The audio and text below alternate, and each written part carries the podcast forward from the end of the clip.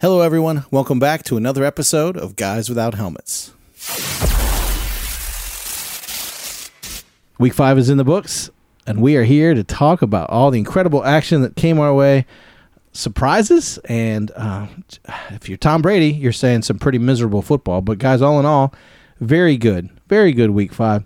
Let's go right out of the gate with that Thursday night embarrassing. Even even uh, Al Michaels. Yeah. Al Michaels was already like checked out in the third quarter. 100%. Colts were able to somehow beat uh, our Denver, well, I say our, the Denver Broncos. What's going on? The Jonathan It's terrible. Taylorless Colts. Yeah. The Deon Jackson Colts.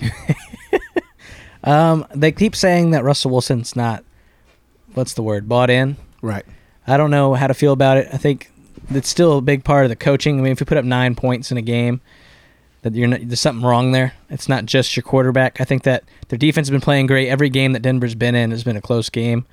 The Colts, uh, they're the most painful team to watch in football right now. They're the most boring team I've ever seen, probably in the last four or five years, because they're supposed to be this team with a guy that can throw 50 times a game. That's what he did his whole career. Gets traded to the Colts, Matt Ryan, and now he's a dead man for some Yeah. reason. yeah, I mean, the, the Colts basically hit their average of 13, 14 points a game here with 12, somehow beating the Broncos.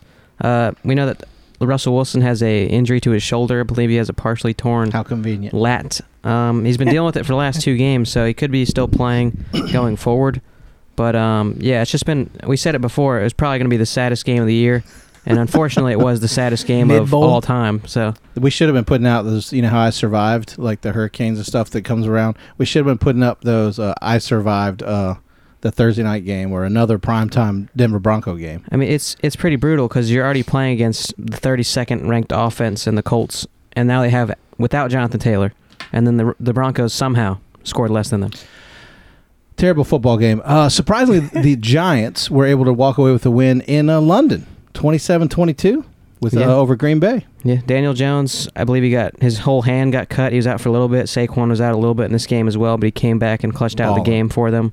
Uh, he should be an MVP conversation for the most part. I mean, he's quite easily the most valuable player to his team, and uh, he's been doing it every single week. And uh, Daniel Jones having his best season so far with Brian Daboll as the head coach. This team just looks totally different without Joe Judge or Ben McAdoo or anybody else coaching him. Yeah, I, I don't Imagine know what. that. What do you mean? You said without Joe Judge or Ben McAdoo. Well, I said imagine that. I mean, Better. we, we all knew they were. They're four and one now. Yeah, no. They, they haven't had a start like this since what 2016, 2015. Yeah, and surprisingly, we were uh, unfortunately uh, away, not able to watch the game. And when we tuned into it, uh, Green Bay had a surprising, well, not surprising, but a commanding lead. The Giants somehow found a way back in, and I'm a little surprised, to be honest with you guys. I thought this would be an easy one for Aaron Rodgers and the crew. I've said it before. I'm going to keep saying it. Aaron Rodgers is the current version of Dan Marino, Hall of Fame quarterback, carrying a team on his back. And just like Dan, I'm not sure that he can get his team there on his own laurels. I don't know. What do you think? I mean, last week against Bailey Zappe, the Mhm. third string for the, the Patriots, they didn't look too hot either. So I don't know what's wrong with the Packers right now. They went to overtime in that game last week.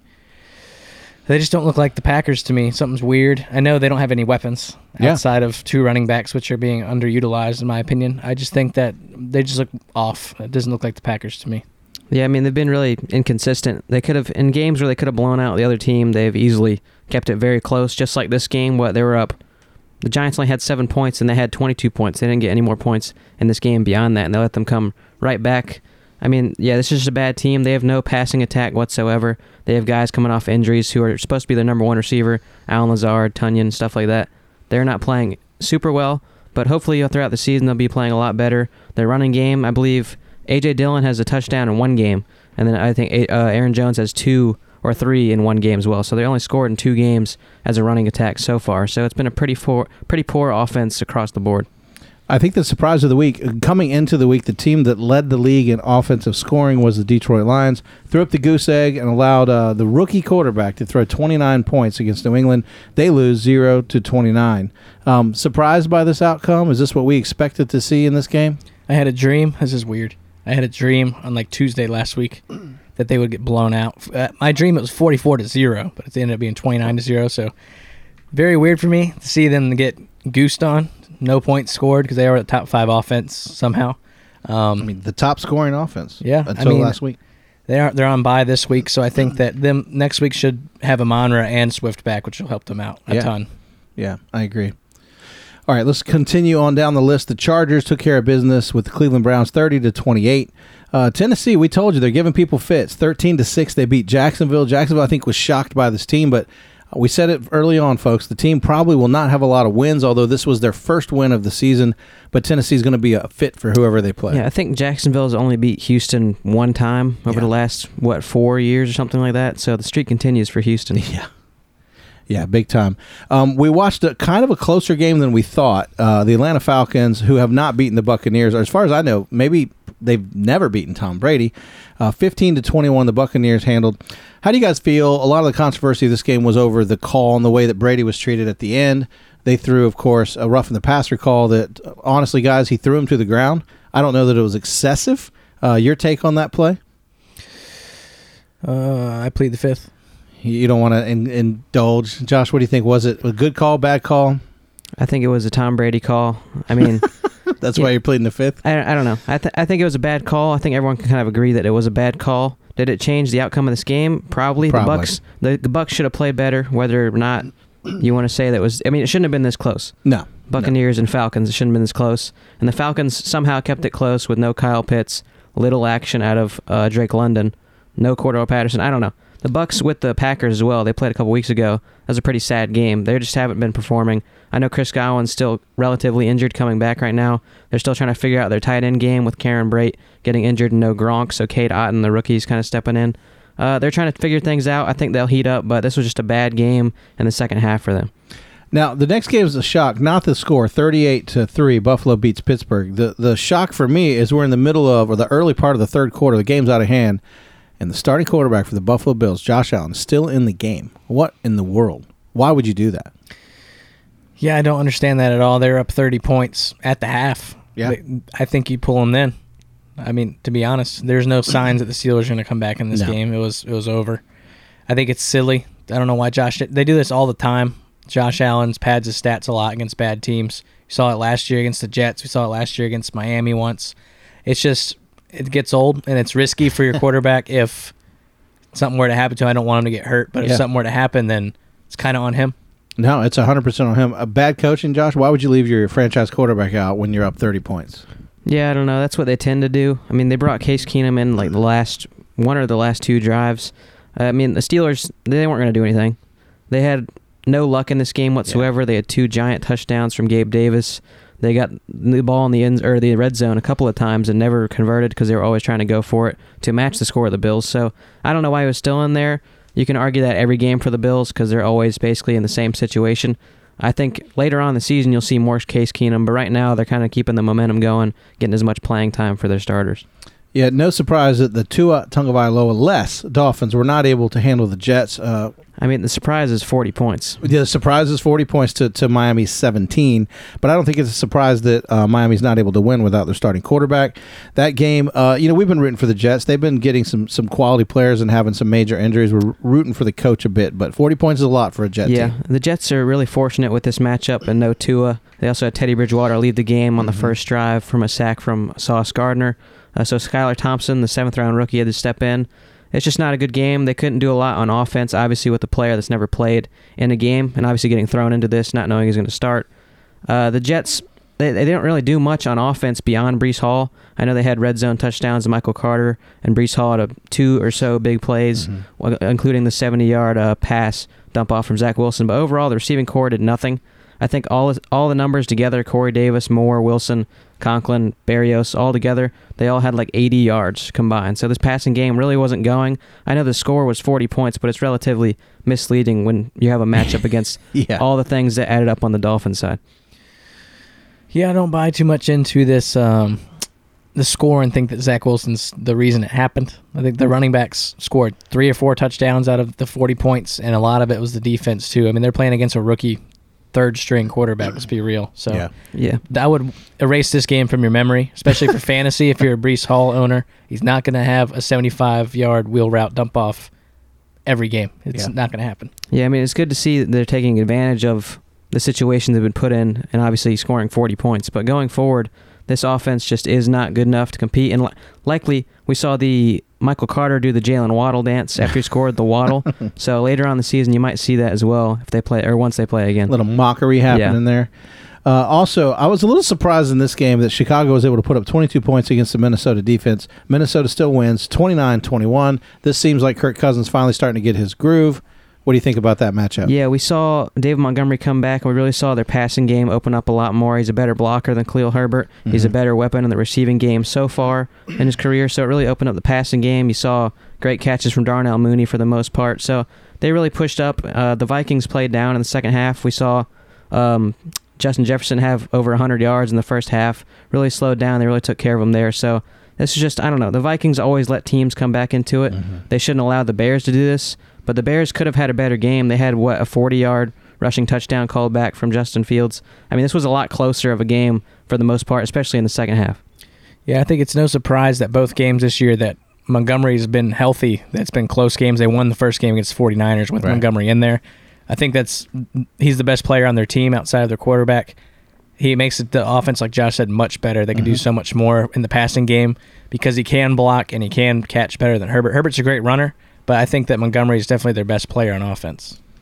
Yeah, I think there's a tale of, of two Kirk Cousins, and we're starting to see him finally maybe hit his stride as the season goes on. Um, the Titans visited Washington. Uh, Washington, we're going to talk about more in buy or sell, so I don't want to deep dive on this one. Tennessee should be a favorite in this division, and yet Washington was still close 21 17. Tennessee currently tied for uh, first place in the South with the Jaguars. Uh, What's there to say at this game? We're going to talk more about the Commanders here in a little bit, but aside from that, anything you can add about the Titans team? Um, Derrick Henry's getting his volume back. He's scoring Mhm. touchdowns. That was basically the, their whole game was Derrick Henry. I believe Hilliard scored a touchdown too. So really, just their run game. They're just not really doing anything in the passing game. I know Robert Woods has been getting like seven or more targets a game. Their pass game's kind of stale, especially with Treylon Burks getting hurt. I just think that they're going to have to rely on their two running backs now. Yeah. Yeah, they just really outpaced them. They really they had the ball longer than Washington in this game. Derrick Henry really established himself. Dontrell Hilliard had a good game. As you said, the passing attack's not very good. I believe they're 30th in yards per game and 29th in yard or passing yards per game, and they're not even top 15 or 16 in the league in rushing yards per game. They're sitting at 20 right now. So it's just not a good offense right now. We know the offensive line got injured week two, week three. Uh, it's just not good. They have one receiver with a touchdown this year, Robert Woods, and he's coming off of an injury last year in a torn ACL. So it's been an underperforming receiving corps. Dontrell Hilliard actually is leading their entire team with three, and to match the rest of the team only has three. So Mm. it's just not been a good team, not a good offense. So in a harder matchup going forward, this might be a blowout for them with no Treylon Burks especially. Yeah. Let's talk about these Seahawks. 32-39 loss to I thought was a very exciting uh, end, especially with the Saints.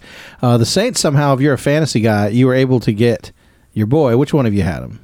What's that? Uh, Hill. You had him as a oh tight yeah, end. yeah, yeah. Uh, I I already heard people complaining, not about your your thirty some points you got off of your tight end. I'm doing air quotes as I say that. one catch this year. yeah, I think some of the uh, fantasy supports have fixed that, so where he's not being a tight end. But if you have a chance to grab him as a tight end, guys, hey, guess what? Put him in flex or something because Josh, you probably won your week based on that guy, right? yeah. And it's a given. I mean, they give the guy the ball every time, and he just flat out gets it done. I mean, I don't understand. Yeah, the most interesting thing is that Kamara, the guy that was really heavily reliant on the receiving work. And touchdowns, is the guy that got sniped every single time in the red zone from Yeah. one Mark Ingram and then a couple of Taysom Hill. Yeah. But overall, great game to watch.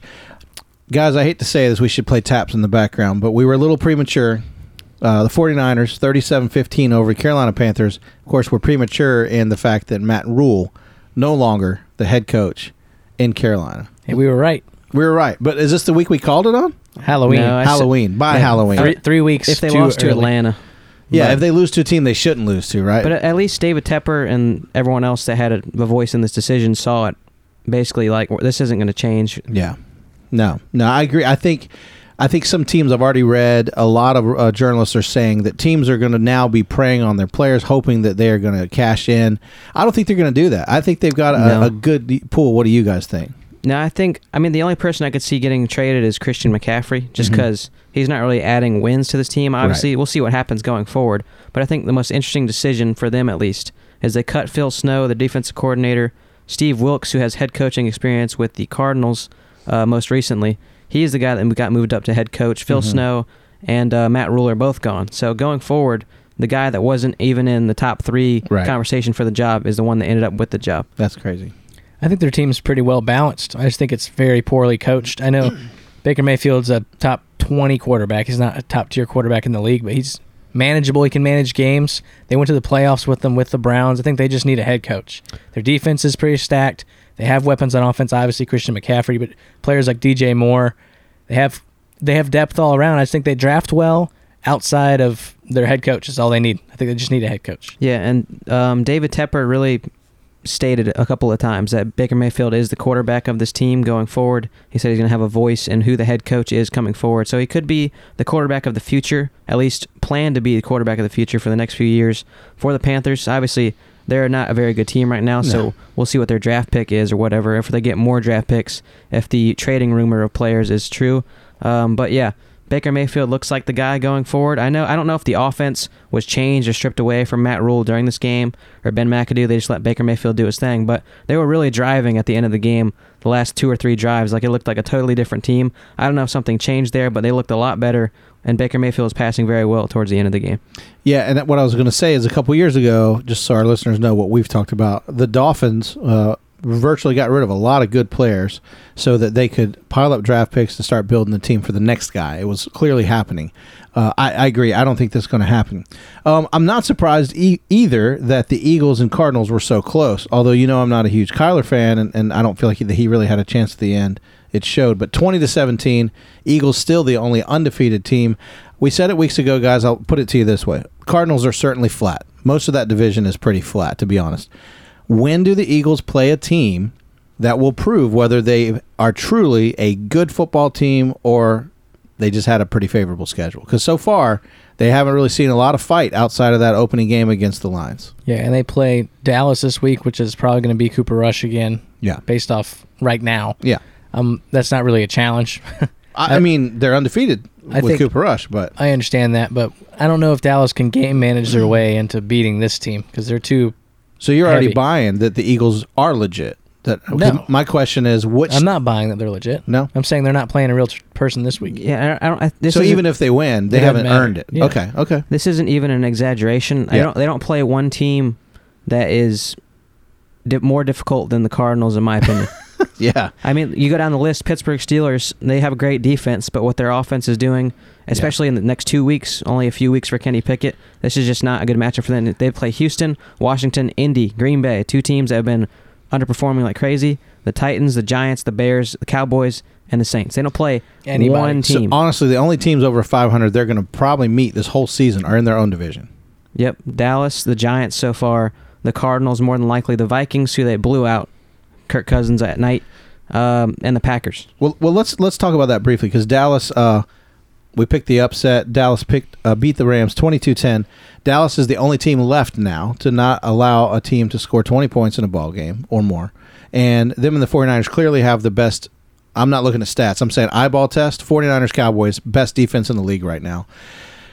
The way the Cowboys are playing defense, Josh, since Caleb already asked this question, do you think that's a true test for the Eagles, or the fact that they have Cooper Rush starting is not really a fair and adequate test? Yeah, I think I think it's a, the best test for them at least. But I think with what Jalen Hurts and his play mm-hmm. style, the defensive line, the best quality of the Cowboys is going to be less of a priority. Like versus Matthew Stafford, who's immobile, it, you got a lot more pressure Yeah. towards him. This is a lot better offensive line, obviously, and then Jalen Hurts' mobility makes him a lot less scary going forward. So secondary is really going to have to step up for S- Dallas. safe to say Dan Quinn has finally made this defense aggressive. Uh, even though they're not completely healthy, they've been a monster to handle.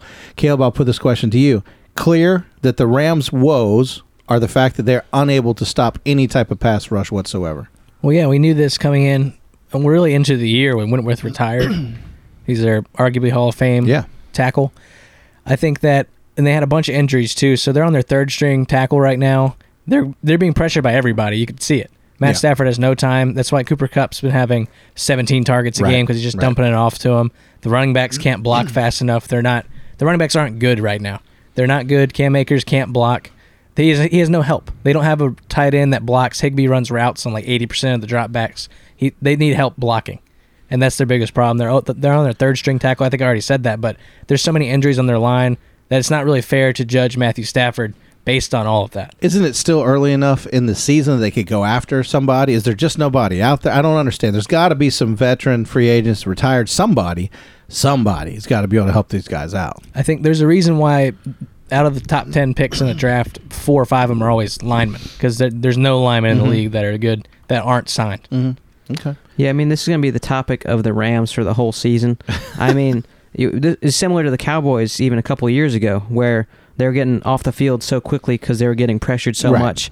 The ball was getting handed over to the defense almost immediately, and the defense tires out because they're playing a ton in that game. And you're seeing this. They're obviously a great defense. They were a great defense all of last year. They had a great offensive line, obviously a great offense, and it was really balanced. Right now, it's a lot of defense. They're getting tired very easily. They're not able to stop a ton of players. We see a lot of big plays against them. So going forward, if their offensive line isn't fixed somehow, I mean, I can look and see who's the top available offensive lineman. There's not a ton. Uh, yeah, it's just It's it's, just gonna be, it's gonna be like this for them for most of the season. Yeah, let's slide into another game. We got two more to wrap this section up. Uh, the Bengals visited Jacksonville. Tough game. It wasn't the cleanest game, of course. Uh, 19-17. Uh, Ravens are able to pull out that win. I don't know. This division is clearly in a shamble already. I mean, the Browns, Ravens, Bengals. Um, yeah, uh, I, I, don't- I don't even know what to say here, but wasn't the prettiest game, but somehow Lamar was able to pull it out. Yeah, Lamar's in a kind of a slump right now. Rashod Bateman hasn't been healthy, so and they just got J.K. Dobbins back, so there's still some kind of trying to figure out what's going on with that offense there. Mm-hmm. Bad game for Lamar, really, compared to his other games in the year. The Bengals, we kind of predicted this before the year. They're not as good as they were looked to be Right. last year. And in that game, Joe Burrow did not look great. I know Tee Higgins left the game in the first quarter very early. It just wasn't a good showing for Burrow. Mixon's been averaging under three yards a carry, which is not going to get it done for you. Their O line is having problems. La'el Collins, who they got in free agency from Dallas, he's not good. he has a lot of flags. That's his problem. A lot of flags. That was his problem with Dallas. He hasn't fixed that issue. Their O line's just bad. They don't have Burrow. They're just bad. That's all I'm to say. Yeah, and I think the problem was is they got all these names and all these people. We talked about on paper this should be a pretty solid offensive line, but overall they've just been pretty terrible.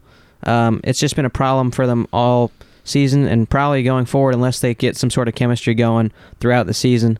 Um, I mean, this we said it was a bad game for Lamar Jackson, but he was probably three passes away from being a top quarterback this week. He missed on the deep passes he had available to him. I think one was a 50-yard touchdown to Tylan Wallace. Literally no one on him. He just overthrew him like crazy. Uh, and there was another Devin Duvernay one, and I think there was also potentially a big play for Mark Andrews in this game as well that he just missed on. So he could have been a top quarterback this week, but he did miss a lot of throws. And we know this is already a shallow receiving corps. Caleb talked about it. Rashod Bateman was not active in this game.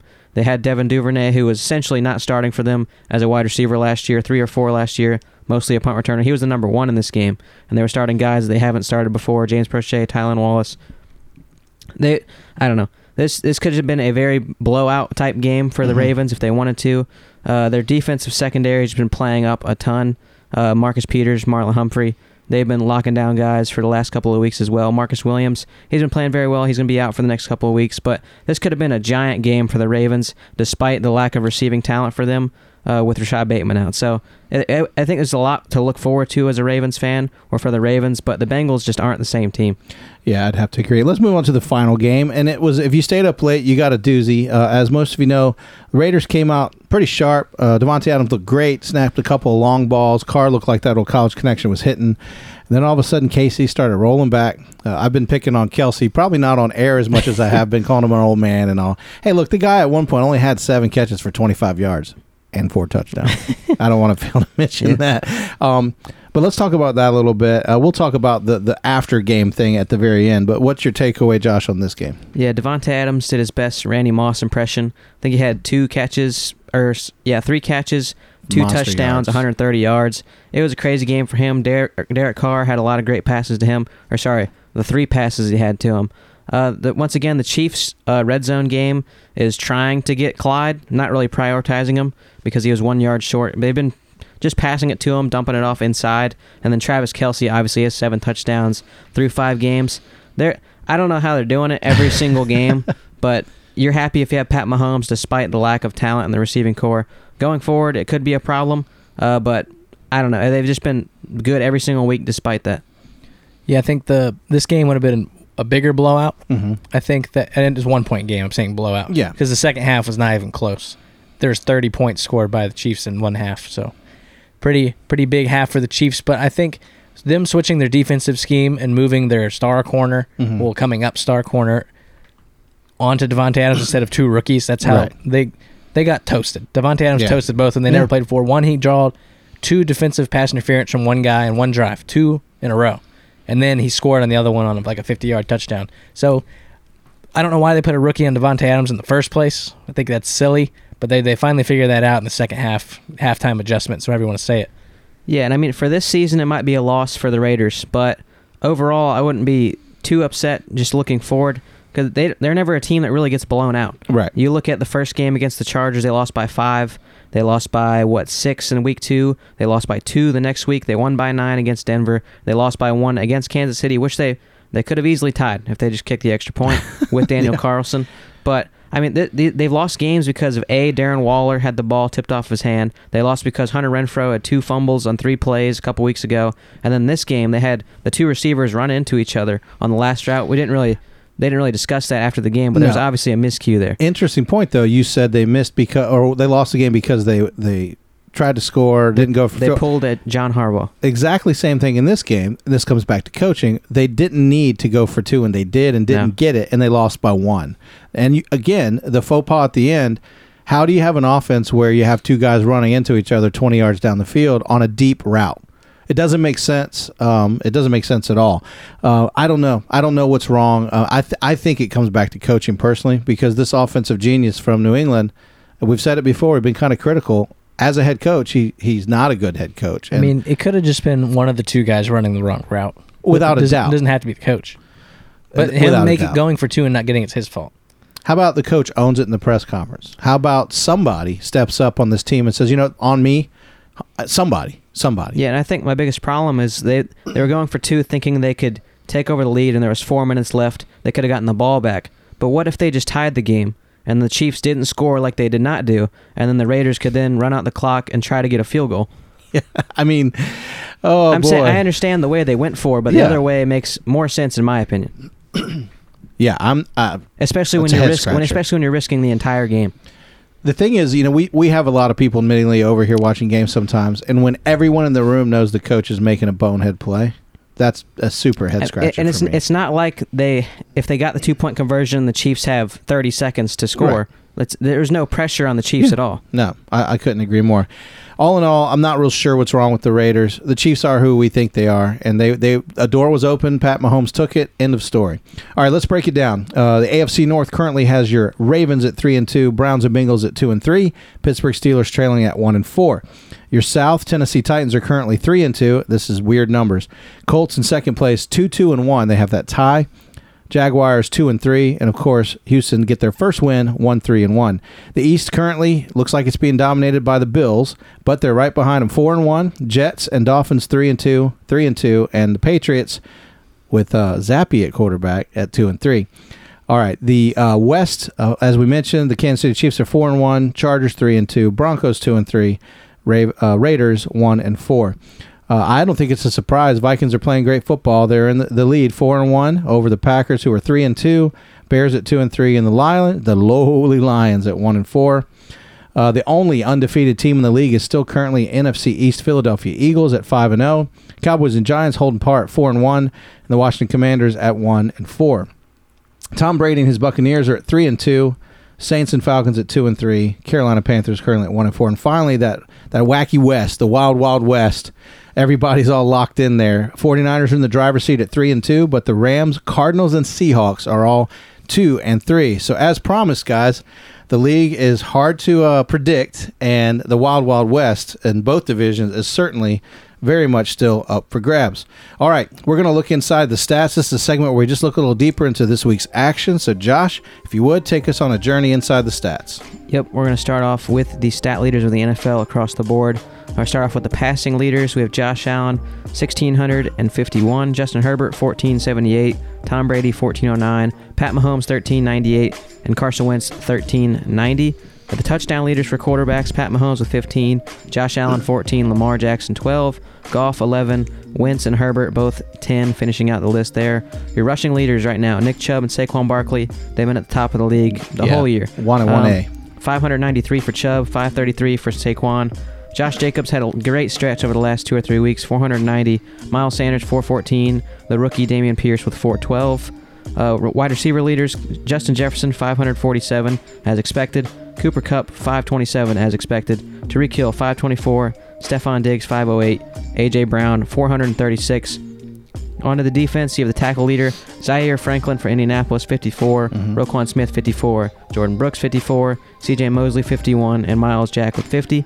Is that a lot of uh, tackles this early, or is, I mean, I don't know what the average for years, but it seems like there's a lot of these guys are head and shoulders above some of the other. Yeah, I mean, it looks like we're having guys now, the last couple of years, basically getting around 10 a game for some guys. So you could end the Mm. year with 150, 160. It looks like the record's going to be broken here yeah. soon within a couple years. But going on to the sack leaders, there's four guys with six. We're looking at Maxx Crosby, Micah Parsons, Matt Judon, and Nick Bosa. Nick Bosa will probably get pushed down. He's probably going to miss this week. But Bradley Chubb jumps in with five and a half at number five. Uh, the interception leader, Jordan Poyer, with four. Vonn Bell, three. Eddie Jackson, three. Marcus Williams and Minkah Fitzpatrick. Same thing for Marcus Williams. Um, he's more than likely going to get pushed down because he is injured now. Awesome, great job as always. Hey, let's look at the uh, locks and upsets of this week, guys. We uh, we've been pretty good. Had some upsets. Uh, I, I hate being a homer. I said last week I was going to call Dallas. I just thought that defense would be too much to handle with that offensive line, and they proved me right. Uh, guys, this week, um, yeah, we got some locks to give you guys. I'm going to lock in first of all uh, Green Bay Packers. I know the Jets are hot, but Green Bay's at home and need a win. So my first uh, lock is going to come by Green Bay. Who's going to give me a lock? I'll give you San Fran over Atlanta. San Francisco, like you said before, is one of the best defenses in the league. Jimmy G's finally throwing people the ball correctly, hitting people in the hands. Correctly or Yeah. adequately or accurately? Yep, we have Deebo Samuel in this game. George Kittle's looking to get on the right track here. Brandon Aiyuk. There's too many weapons for Atlanta to cover. AJ Terrell can't be on every guy on the field, so I think San Fran's going to win. For me, it's the Tampa Bay Buccaneers over the Pittsburgh Steelers. Uh, Pittsburgh traditionally, we always associate them with one of the top teams, one of the more consistent teams in the league. This year, not the same. They obviously don't have Big Ben, so that's just been a they've been a bottom team, quite Right. frankly. Uh, points scored, they're thirtieth. Uh, the Buccaneers aren't too hot on offense, but this is just a team that allowed 40 points the last couple of weeks. They're not doing very good. Pittsburgh Steelers defense at all, and uh, we know that Tom Brady's now becoming one of the higher passing leaders in this NFL. They're third right now, so they're just better across the board. There's not a Pittsburgh Steelers receiver that has one touchdown. Um, you combine Mitch Trubisky and Kenny Pickett's yards, not even close to Tom Brady right now. There's nothing favoring Pittsburgh in this match for me, and uh, yeah, I just think Buccaneers are going to destroy the Steelers this week. I agree. Uh, my upset, I'm going Homer again. I hate being the, that way because uh, I hate being a Homer. But I think that Dallas, with the current spread at the time of recording the podcast, is uh, five and a half by Philly at home. I love this division rivalry. I love that it's talent in this time instead of just mediocrity. Uh, I think just like last week, I don't think Philly's seen a defense quite like this. And I think if our defense can continue to keep them under 20 points, Cooper and the boys will be able to put up at least 20 points. So I'm going with Dallas in that upset. Caleb, what's your upset for the week? It was Dallas, but I'm going to change it real quick to we talked about this. Seattle oh, over okay. Arizona. I mean, Yeah. Arizona has not been looking too hot. They look like a half end of the fourth quarter type team when they start Mhm. figuring it out. They lost to the Eagles last week. I think Seattle's been playing the best football, better than we've all thought. Geno Smith's playing the best in his life. I think he keeps it up here at home. It's very hard to, to win visiting Seattle, and I don't, it's a division game, so it's a coin flip anyway. But I Mhm. think Seattle pulls it out. For me, I'm picking the Dolphins over the Vikings. To me, it doesn't matter who's starting at the quarterback position for them. More than likely not Tua, but Teddy Bridgewater and Skylar Thompson. I think they're both great managers. Uh, I don't think they have a lot of turnovers generally, uh, especially not with uh, Mike McDaniel offense. Uh, this, the Vikings haven't been a very high scoring team. They scored 23 against Green Bay, tw- or 7, sorry, against Philadelphia, Mhm. 28 against Detroit, who's a very easy team to score against. New Orleans 28 and Chicago 29. They're scoring pretty well, but they're not scoring enough, I think, to keep up with the Dolphins potentially, especially in Hard Rock Stadium. The Dolphins have been winning big games at Hard Rock Stadium, including Baltimore and Buffalo. This is just The, the, the Vikings aren't a strong enough team like the Bills or the Chiefs. Mhm. While they're amongst one of the team or the top teams, they're just not good enough to beat up on the Dolphins, in my opinion. Uh, and they do tend to not be very good in the second half. so down. Yeah. yeah, I think this is a great matchup for the Dolphins. Uh, if there's going to be an upset, I think it's going to be in Miami, where basically at every single week that other teams played in Miami, they've had guys throwing up, guys dehydrated, getting put out of the game.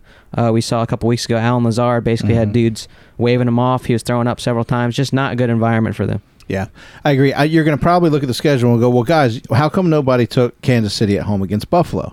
Uh, and we talked about it, and I think that's some low hanging fruit. In other words, Kansas City is really good at home, and it's a safe bet to think they can cover because the, the Bills are getting two and a half points again at the time of this recording, uh, and a lot of people are probably going to go Kansas City. Um, so that's certainly an honorable mention. All right. Once again, if you've listened to the podcast, you know I am terrible and usually not very good at picking hot takes. So I once again will abstain. I'll simply ask the guys, you got any hot takes for me on the schedule this week? You want it to be hot, like spicy? Uh, but spicy's good. I don't want it to necessarily be wrong. I want you to have a chance to get it right. That's the point, right? Okay. I think that Pittsburgh will score as many touchdowns as the Texans this week. Texans are on a bye. so Pittsburgh will score no touchdowns. That is juicy. Two weeks in a row. That is juicy. Okay. Well, yeah, that's a hot take. You heard it here first. For me, I'm going to say Zach Ertz going to be the tight end one this week. Okay. I know Mark Andrews and Travis Kelce.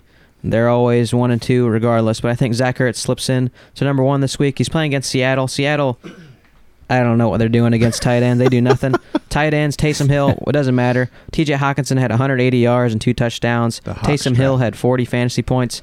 He threw a touchdown. He ran three, two touchdowns, whatever, Mhm. four or five touchdowns in that game. They they're giving out touchdowns to tight ends. Zach Ertz, he's had 11 targets, 10 targets, 10 targets. He's been one of the top tight ends in the league. I think it doesn't change. I mean, Kyle Pitts, who's done nothing this year, had 90 yards against these dudes. So I think this is just a great matchup for him. Great potential for him to be number one. I think Mhm. Seattle matches up very well against number one receivers with Tariq Woolen and his size going against Hollywood Brown. They have no other options on the offense other than the rare performance from AJ Green. So they're going to be looking a lot towards Zach Ertz, especially with basically every single running back being hurt in this game for the Arizona Cardinals. James Conner beat up. Uh, Eno Benjamin got beat up. Jonathan Ward beat up. Just not a good matchup overall. He's the lone healthy guy and a great matchup for him. Awesome. All right, let's move into a segment that we like to call Educated Guess. These are waiver wire players that you might want to keep your eyes on. Again, we try not to be super obvious, not going to give you some low hanging fruit here. We're going to look deep into it. Caleb, what do you have for us this week? I know you got three. Yep, I have three. I'm going to start with my third. It's going to be Cade Otton, rookie tight end for the Tampa Bay Buccaneers. Cade Otton. Okay. Cade Otton. He's 2% owned in Yahoo leagues. The past two weeks, he's had a total of 11 targets, 9 catches, and over 70 yards in two weeks. So 35 a game. But he's their number one tight end. He blocks better. Cameron Brate's got shaken up with concussion, I believe, last week. And Cade Otton stepped in for him, and he stepped in for the entire game this week over him. So he's looks to be their starting tight end now. He's going to be on the field. He wears number 88. so it looks good. go. But um, he blocks great. He's obviously drawing targets, seven targets from Tom Brady's. Pretty demanding. So Okay. look for him. If I know it's been a terrible tight end year for fantasy. Also, you joked me because he made a veteran move and caught the ball and leaned forward instead of circling back, and I'm like, that's a that's a veteran right yeah, there. he was a great prospect coming to the year, and coming to Tampa Bay was perfect. He looks solid. Yeah, He looks right. good. Number So, two. Number two, Tevin Coleman. He's back with his coach Shanahan, who he was with in Atlanta. He's the backup to Jeff Wilson right now on the 49ers. He looks like their goal line back. He's just a, a big, burling runner. He just pushed people over. So Right. he did get a lot of passes. Well, he had three targets, three catches, caught all of them, 45 yards, and had a score that way, too. So I don't know. It's Shanahan. He can run with a different back every week. So Yeah. if you're desperate for a flex, maybe with these bye weeks coming through, Yeah. Tevin Coleman might be your guy until Elijah Mitchell comes back. Last is Darius Slayton. Mm, Zero percent owned. that's juicy. Zero percent owned, so he's less than one percent. But we saw this London game. Kenny Golladay and Kadarius Toney did not fly to London, so they're, they're probably not even going to be with them after this year. And Darius Slayton is up for free agency after this year as well. So we were talking about him before the season, of him being a trade candidate, Darius Slayton. But he came into this game, second start of the year, had seven targets, six catches, and almost 80 yards. He's 79 yards. So he's the number one receiver for this team with the win against the Packers. If you need a flex player, he could be their number one target behind Saquon Barkley.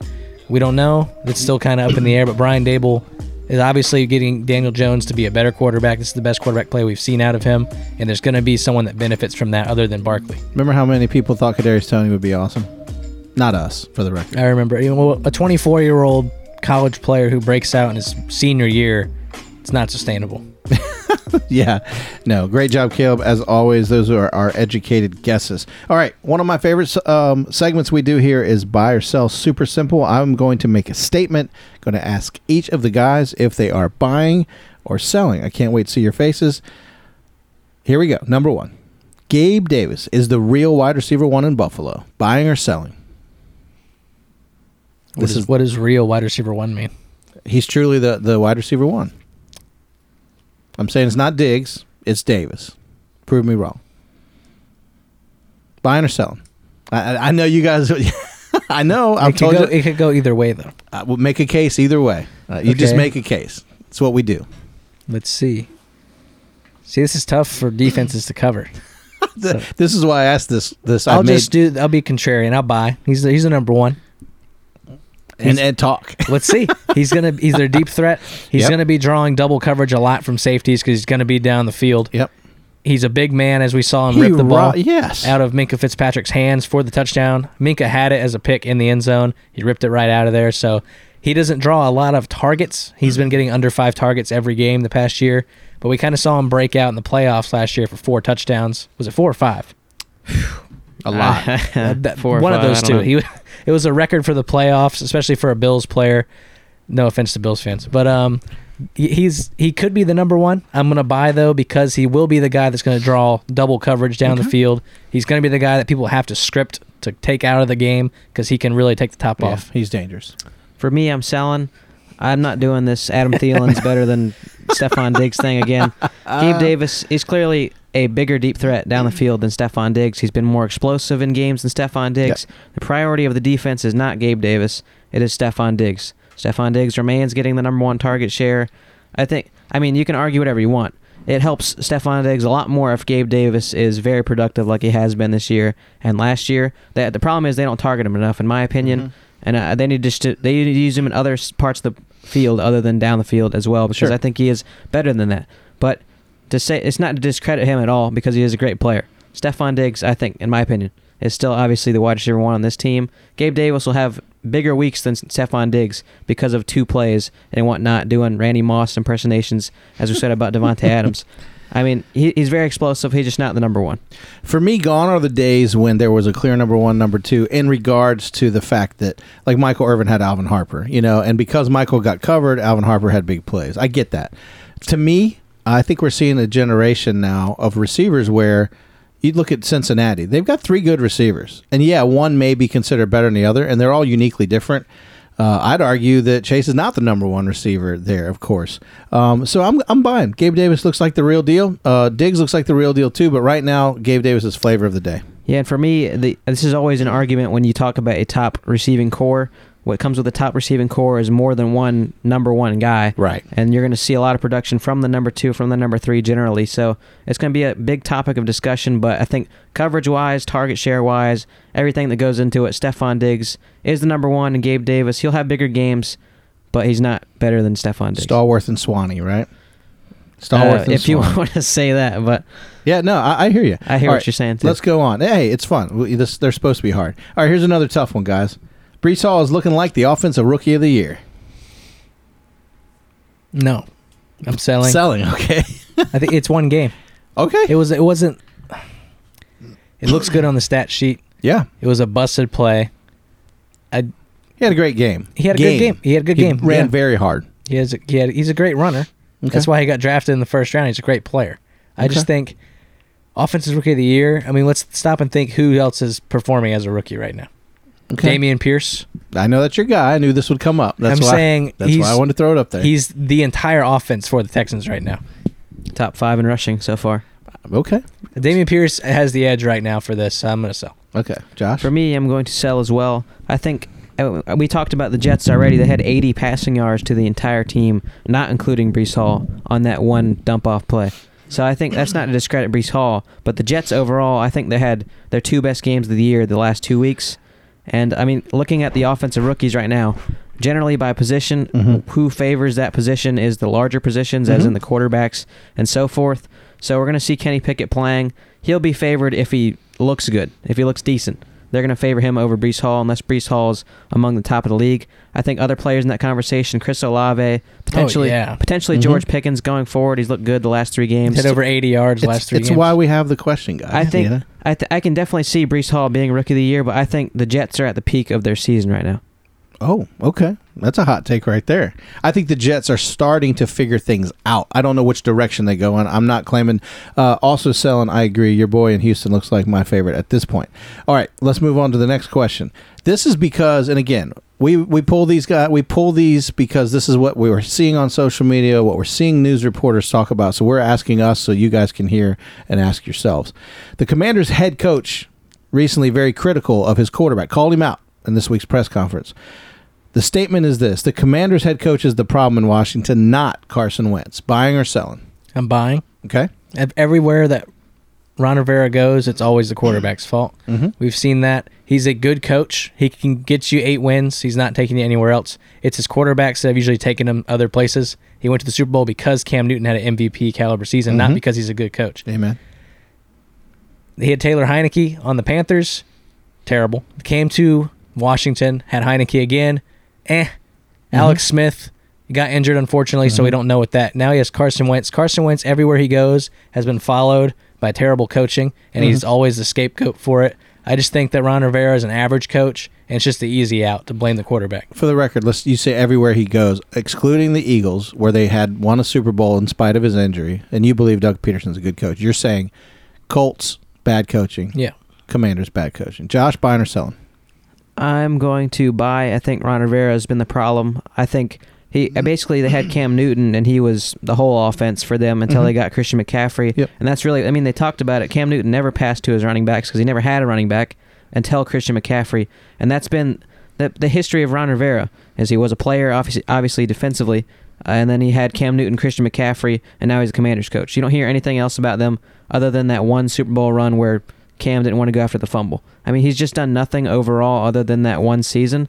And obviously, Caleb said Carson Wentz has been the scapegoat for these teams, and I think Philly forced him out overall because they obviously they're trying to change up the team there. There was some arguments going on at the upper with the GM and the head coach and with the owner at the time, so they Mhm. had to get someone else. Jalen Hurts was available, but going back to the Commanders, I don't think the problem's Carson Wentz. You look at him as a quarterback right now; he's top five in every statistic for the most part.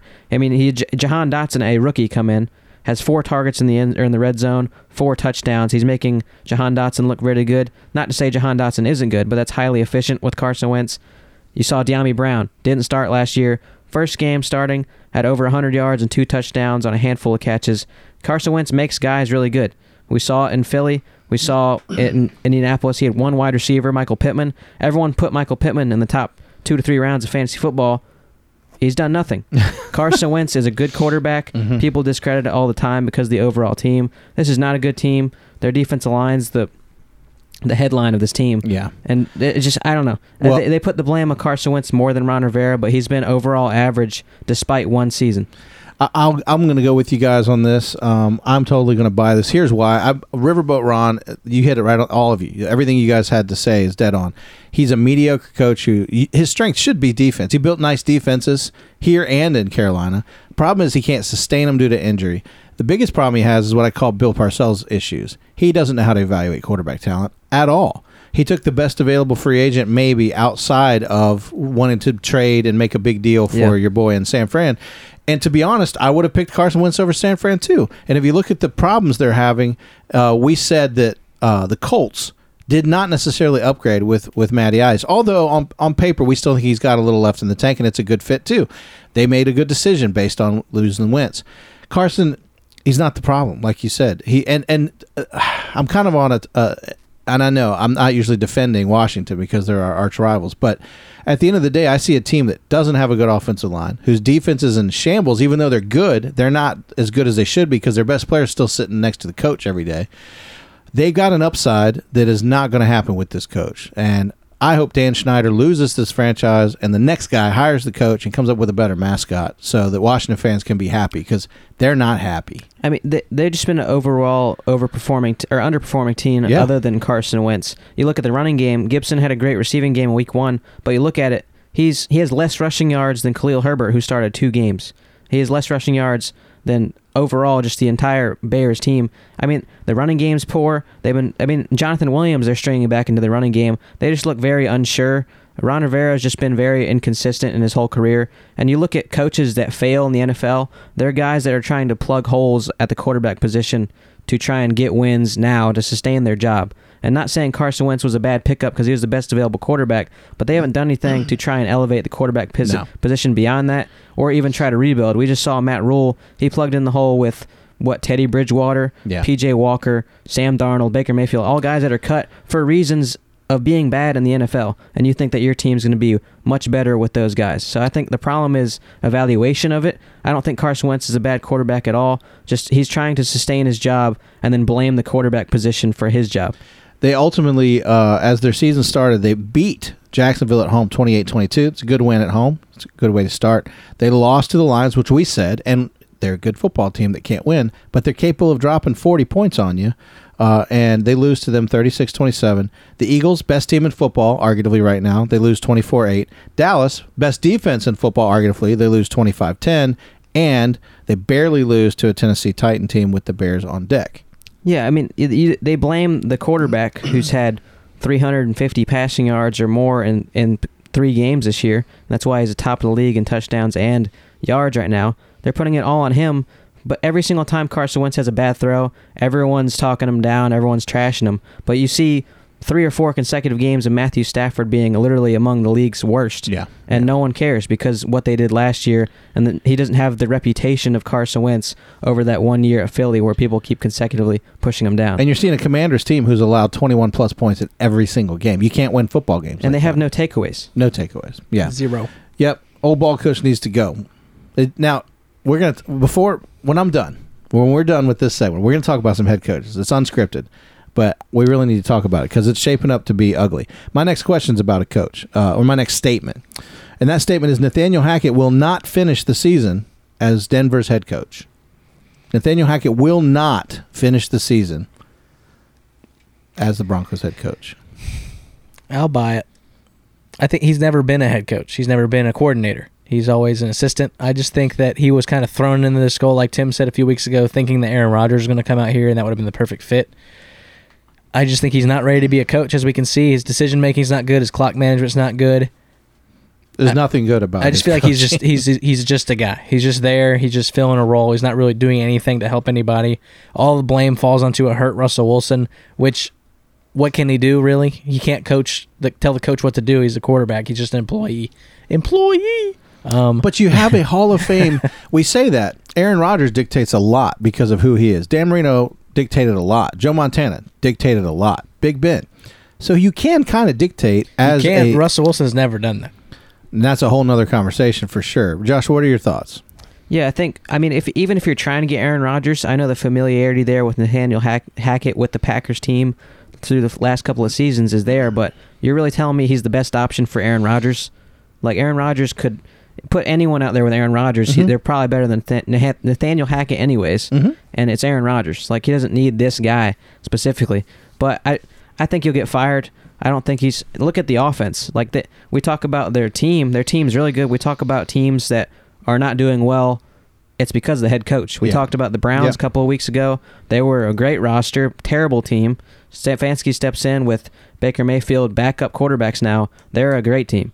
They're a good team. So I think the problem is him, and I think teams, if they're a smart team decision wise, they will get rid of Nathaniel Hackett in year one, seeing how bad and how much they're underperforming because it's not going to change Yeah. in all likelihood, especially with the injury now to Russell Wilson. That just adds on more to Nathaniel Hackett being out of there.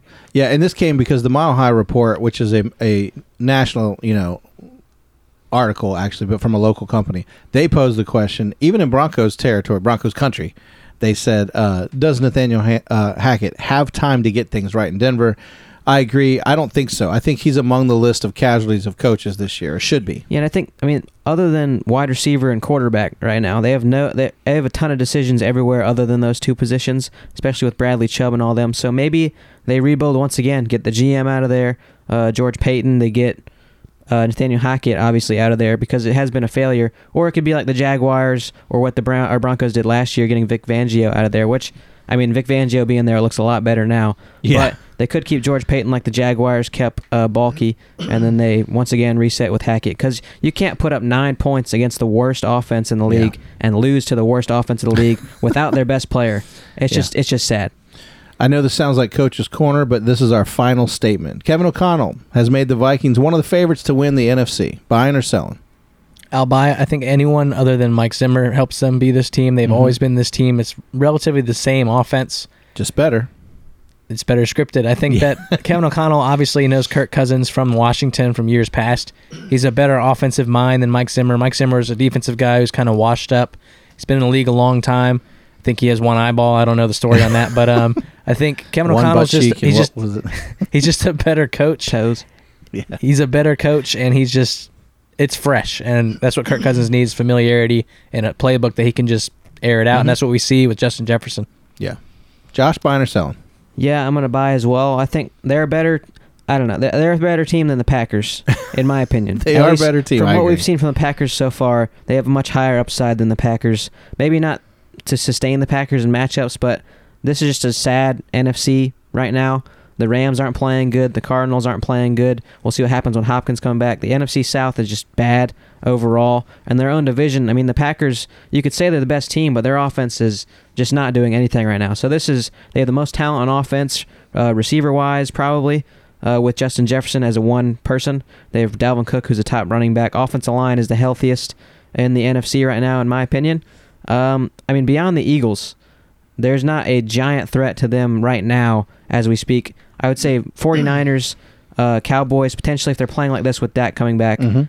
and the Eagles, and potentially Buccaneers if they get things going. They're a top four or five team in the NFC right now. and No one's going to stop them right now other than themselves. Yeah, I'm buying all day. We said that uh, Zimmer was a, a mistake and outlived his time. He's a defense. I, I can't stand seeing defense or offensive coordinators become uh, head coaches because ultimately the problem that we have there uh, with this is look at Dan Quinn.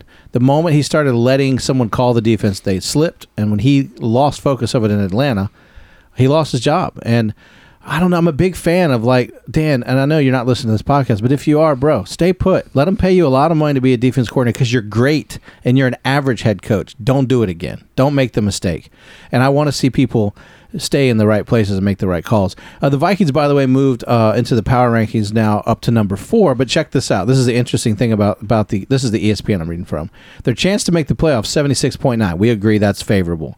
Their chance to win the division 34.9. I think their chance to win the division is pretty doggone high. In fact, at this point in the season, the Cowboys, who are now fifth in the ESPN Power Ranking, have a 96% chance to make playoffs. Again, based on record, that's all it is. But a 26.5 chance to win their division.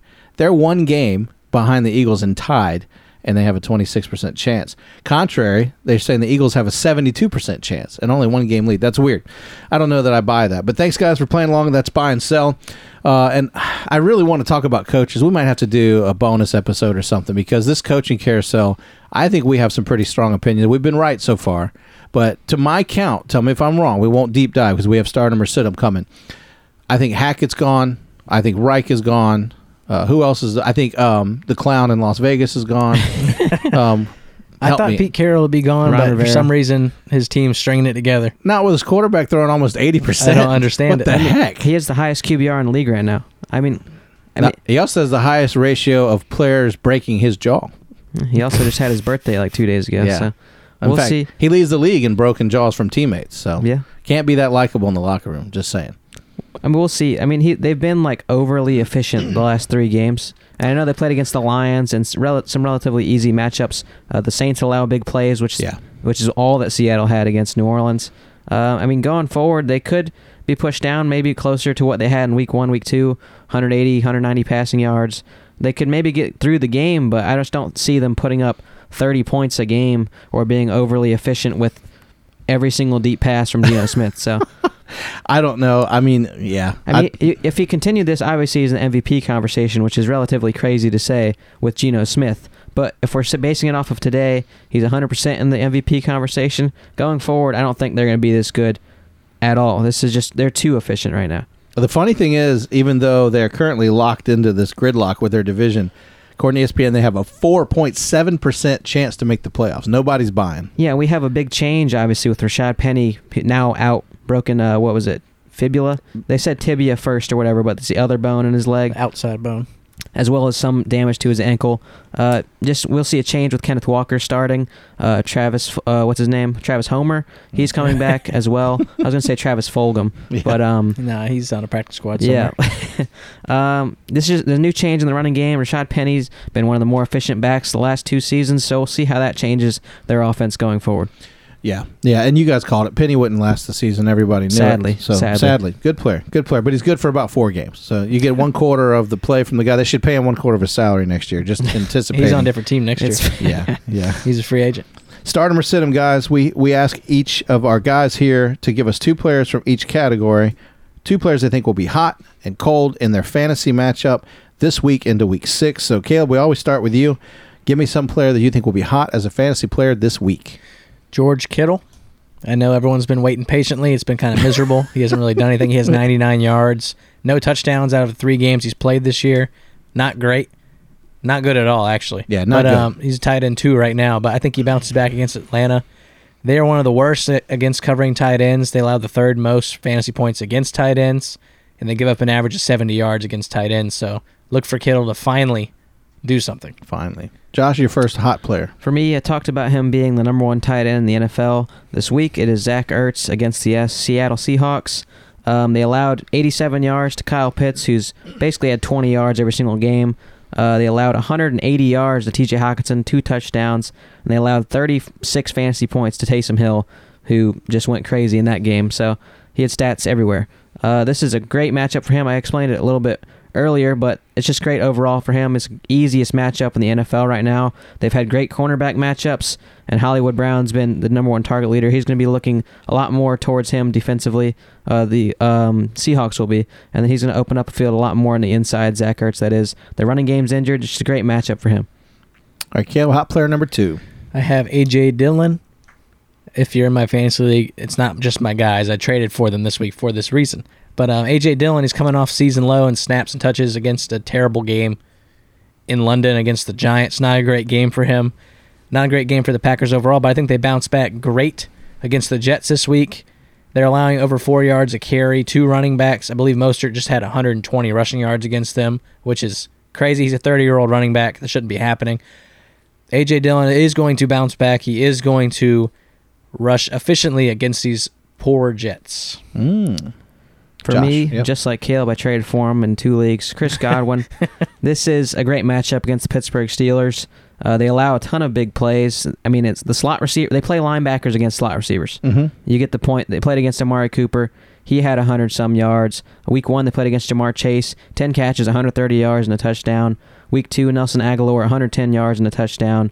Uh, once again, Amari Cooper, 101 and one touchdown. And Njoku, 90 yards and a touchdown. Corey Davis, 75 yards and a touchdown. Gabe Davis, 171 and two touchdowns. Stefon Diggs, 102 and a touchdown.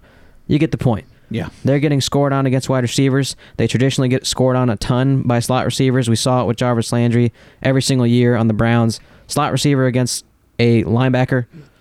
Chris Godwin's going to eat against the Steelers. Nothing else to say, really. They're top team in takeaways and sacks. Ton of pressure. Is going to have a ball a lot more than Kenny Pickett. So the Buccaneers are favored. Chris Godwin's going to get a lot of points, for, in my opinion. So those are hot fantasy players. The opposite would be cold. People you need to sit. Caleb, give me an example of a player we need to sit this week. Grab your chairs, grab your car seat, wherever you're in right now. Um, Najee Harris, sit him. He's been terrible.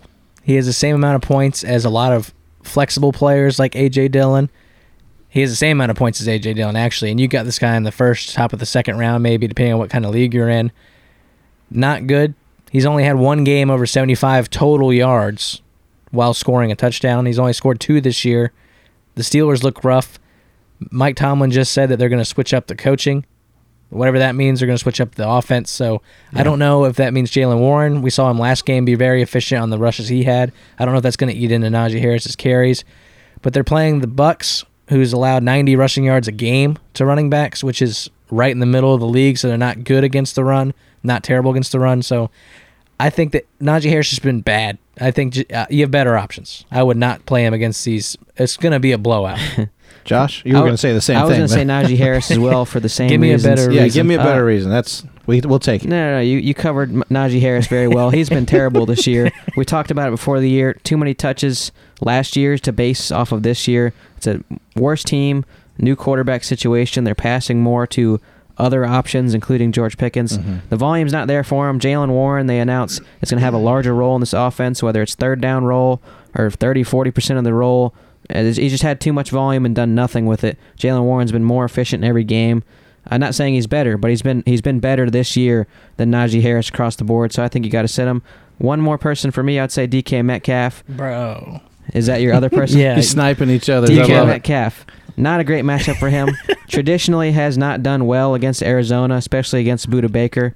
Uh, DK Metcalf, for whatever reason, has just has not been a top receiver in back-to-back weeks of any point in his career. He's had a solid stretch the last two weeks, but I think he's not going to have a third game in a row against the Cardinals. I think it's going to be the focus for them on defense. Yeah, I'm going to talk about Metcalf as well. Arizona has only allowed two touchdowns to receivers this year. Did you say that? Nope. Oh. Mm. Yeah, they're the seventh fewest fantasy points to wide receivers in the league right now. Metcalf, sorry to Metcalf, you're not amazing. I don't know how to word that right. but if you watch, this is me because I'm weird. I watch the snaps of these players, and every game they play against the Cardinals, he gets in a verbal or physical fight with Budda Baker. So look for him to not be right in the headspace during this game. Right in the headspace. Yeah. So, but um, like Josh said, it's it's not a great option. Arizona. It is a rivalry game. I said that Seattle would be my upset, surprisingly, but I think Metcalf is going to be that guy that gets all the looks, all the coverage, and he's it's not going to be a good, fun, happy day for Metcalf. I'll say one more since we had the same people. Um, Overlap. I'm going to say David Njoku. I think this is kind of a trap game for them. Looking at the Patriots, uh, the Patriots, they're on offense for a long time with Bailey Zappe, and they really have the ball for a long time, slowly getting down the field with the players that they have, including Rhamondre Stevenson. Um, yeah, I just think he's going to have to block a lot more against the New England Patriots, especially on the side of Matt Judon. And I think the Patriots do a very good job covering against the tight end position beyond Mark Andrews in week three. Uh, I just don't think this is a great matchup for them or any of the receiving weapons on the Browns. If they're going to be scoring or doing anything through the air, I think it's going to have to be big plays produced by DPJ or somebody like that. I just don't think it's going to be David Njoku Mhm. easily getting the 80 yards a game through the middle of the field. I think this changes from the last three games. Outstanding, guys. That's your stardom and sit for going into week six. Hey, here's some random trivia I came across the other day. I just thought this was interesting because nobody in the world's going to be able to guess this. If you guess it, I'll be absolutely shocked. But I'm going to give you a hint going into it, okay? Uh, it's a statement, first of all, um, with three facts. But one is a current player who had a hot week, and one is a budding Hall of Famer. I say budding. He is an absolute Hall of Famer, one of the best at his position of all time. Here's the question.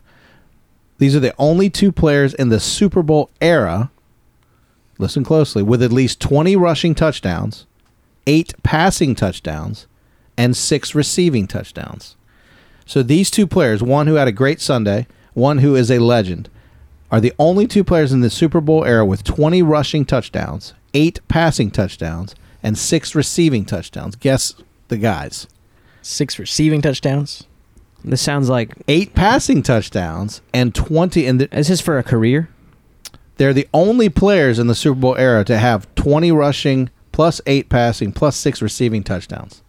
So this would be someone that did that Yes, they've had all this week would be Taysom Hill. Taysom Hill's the current player who's the legend. How old we talking? Dominant in the 80s. You said you said surefire Hall of Famer. Absolute first round legend. The only person I remember, I mean, I never watched him live. The only person I've seen do stuff like that in the red zone is Walter Payton. That's exactly right. Good job, guys. Taysom Hill and Walter Payton are the only two players in the Super Bowl era with 20 rushing touchdowns, 8 passing touchdowns, and 6. That's amazing. Like that's a career. That's that's pretty awesome for I mean, both of them. I'm trying to think who else would be the guy that was even close. in a situation to have that many touchdowns in each category. Yeah, I mean, twenty rushing touchdowns, lots of guys. Obviously, eight eight passing, lots, but six catching them. That- Yeah. that's that's the caveat. And Taysom Hill, kudos. You are a very unique player, my friend, for sure. All right, as we look at Week Six, we finally get into our bye week schedule. That said, there's a whole slate of one o'clock games, so you're going to have your choice, guys. Looking at the schedule, obviously the games that are probably the most significant in terms of watchability will be Dallas and Philadelphia in the late game on Sunday Night Football and the four o'clock game, Buffalo Bills visit the Kansas City Chiefs. Now, I would say Broncos Chargers, but let's be fair. The Chargers are going to blow them out at home by all natural accounts. Uh, there's a lot of blowouts here, as we've already kind of alluded to. But what other games, Caleb? You mentioned that. Uh, was it Caleb? Let me look at my notes. Or Josh? That Miami, Josh, it could Yep. beat Minnesota. So obviously that's a watchable game. What other games stand out uh, as you look at the Week Six schedule as we wrap up? Yeah, I think the Colts Jaguars for some reason the, the Colts just decided to get blown out by J- the Jags in Jacksonville, but it's the other way around in Indianapolis. The Colts traditionally stomp Jaguars in Indianapolis in the dome. Jonathan Taylor's coming back. I think I mean this is an exciting offense for the Jags despite the games and points that they put up. They've been very close to scoring a lot. They've had a lot of turnovers in the red zone on fourth down, trying to get more points. Um, I, this could be very exciting if they do convert in this game. And the Colts, obviously, I think they're a lot more exciting at home. They play much better at home. This is an easier matchup for them with Jonathan Taylor revisiting. It could be a very high scoring game despite the lack of offense that they both put up the last few games. Yeah, I think an interesting game for me is going to be the Giants and the Ravens. I think that's very important for the Ravens because they are winning their division right this moment. And the Giants, if they start losing games here, they looked really good against the Packers. That division could be at a loss, especially if a Dallas upset over Philly or Philly just get, takes the win and is two games above the Giants. I don't think the Giants could really afford a loss here. They will still be tied with Dallas if Dallas loses. And uh, it's just an interesting game to me because Baltimore needs this game to be arguably because I think that the Browns are going to have a tough time beating the Patriots, and believe it or not, I think the Saints are going to have a good chance of beating the Bengals. So I think the Ravens need this game, especially to win the division. Well, let me ask you. We've already established uh, your opinions, which is even if the Eagles beat Dallas at home, they should. They're favored, and they're playing a team with a backup quarterback, so they can't really prove anything this week. Do the Giants prove anything by standing up at home against the Baltimore Ravens? Do they take a step forward as a more legit team if they win at home? I mean, for sure, but I don't think that. I think the Giants team is a lot better because of the coaching now. They Mhm. obviously have worse weapons overall at the receiving position. Sure. versus the last couple of years, obviously.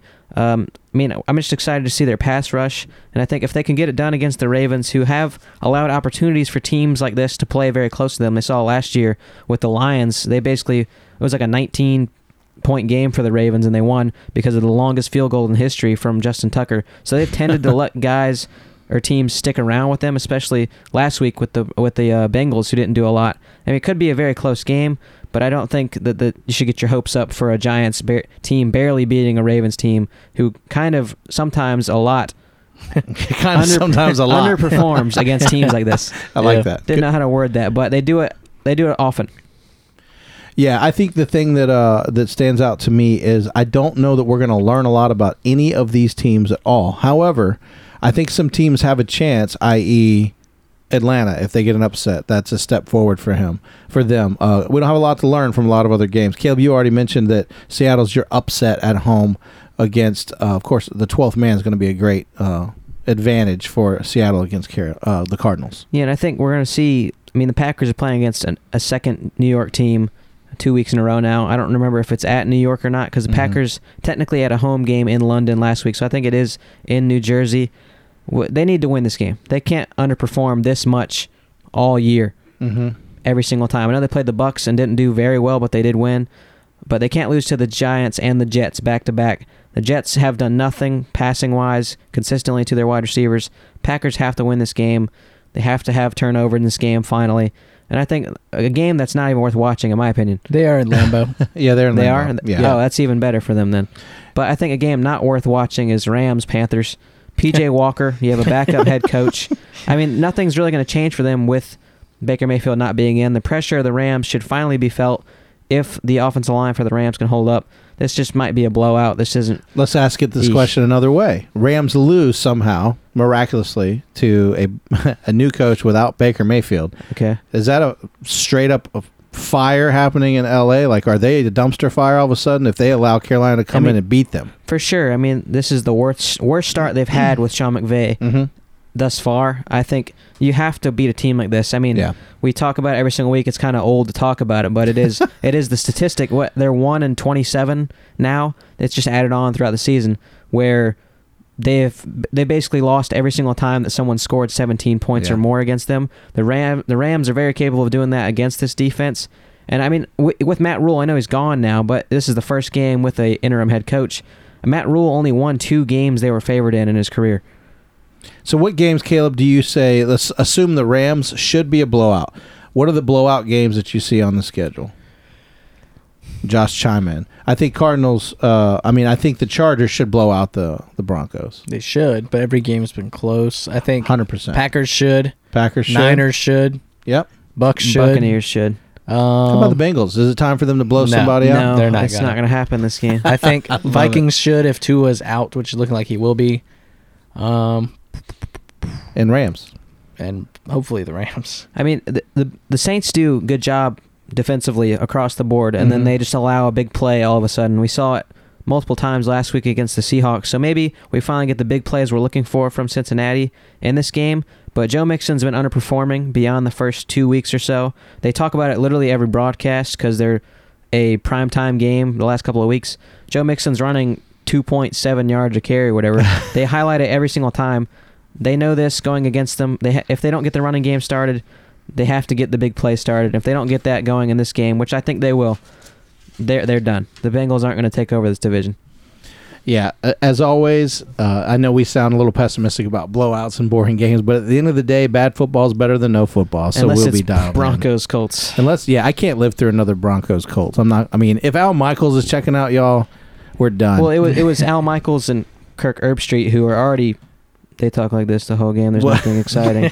Al gets pretty animated. I mean, I mean, yeah, but but you could tell he it, was. it was very aggravated. good with Chris Collinsworth at least. But now it's you add the one of the worst games I've ever seen in my life with Al Michaels t- Essentially- telling you that it's a terrible game. Yeah, I, I- I s- I tell you guys, and I, you guys didn't get to experience this, but those of you that are old like me, it was such a treat, uh, especially back in the day when we had little things like bedtimes and you know all this stuff. What an amazing memory I have of growing up in the era where you get to stay up late. Watch Monday Night Football. You know, you put on your PJs, get out of the bathtub, and your parents let you stay up later, and it just feels weird.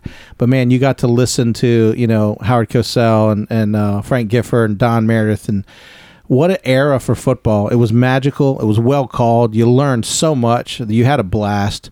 And, you know, we've been critical of some of the announcers these days. I mean, Troy Aikman, last uh, game he called, maybe the guy was high. I don't know. It just sounded like some of the stuff he's saying out there is, uh, I don't know. I don't know. But I just miss the glory days uh, as much as you guys kind of missed out on uh, like Pat Summerall and John Madden. I mean, there's been some legendary broadcast crews, and I do like the teams, you know, Nance and uh, Romo and Buck and, and Aikman. But man, there was something special about those Monday night games. Uh, they were just fun, and they were very, very entertaining, very memorable. Yeah, and I wish they would highlight uh, Nance and uh, Romo more, and I wish they would highlight Mm-hmm. Burkhardt and Olsen. Presumably, They're doing great. gonna be Tom Brady with Burkhardt going forward. I hope I, Brady's good. I, f- I feel like all the great broadcasts are during the day.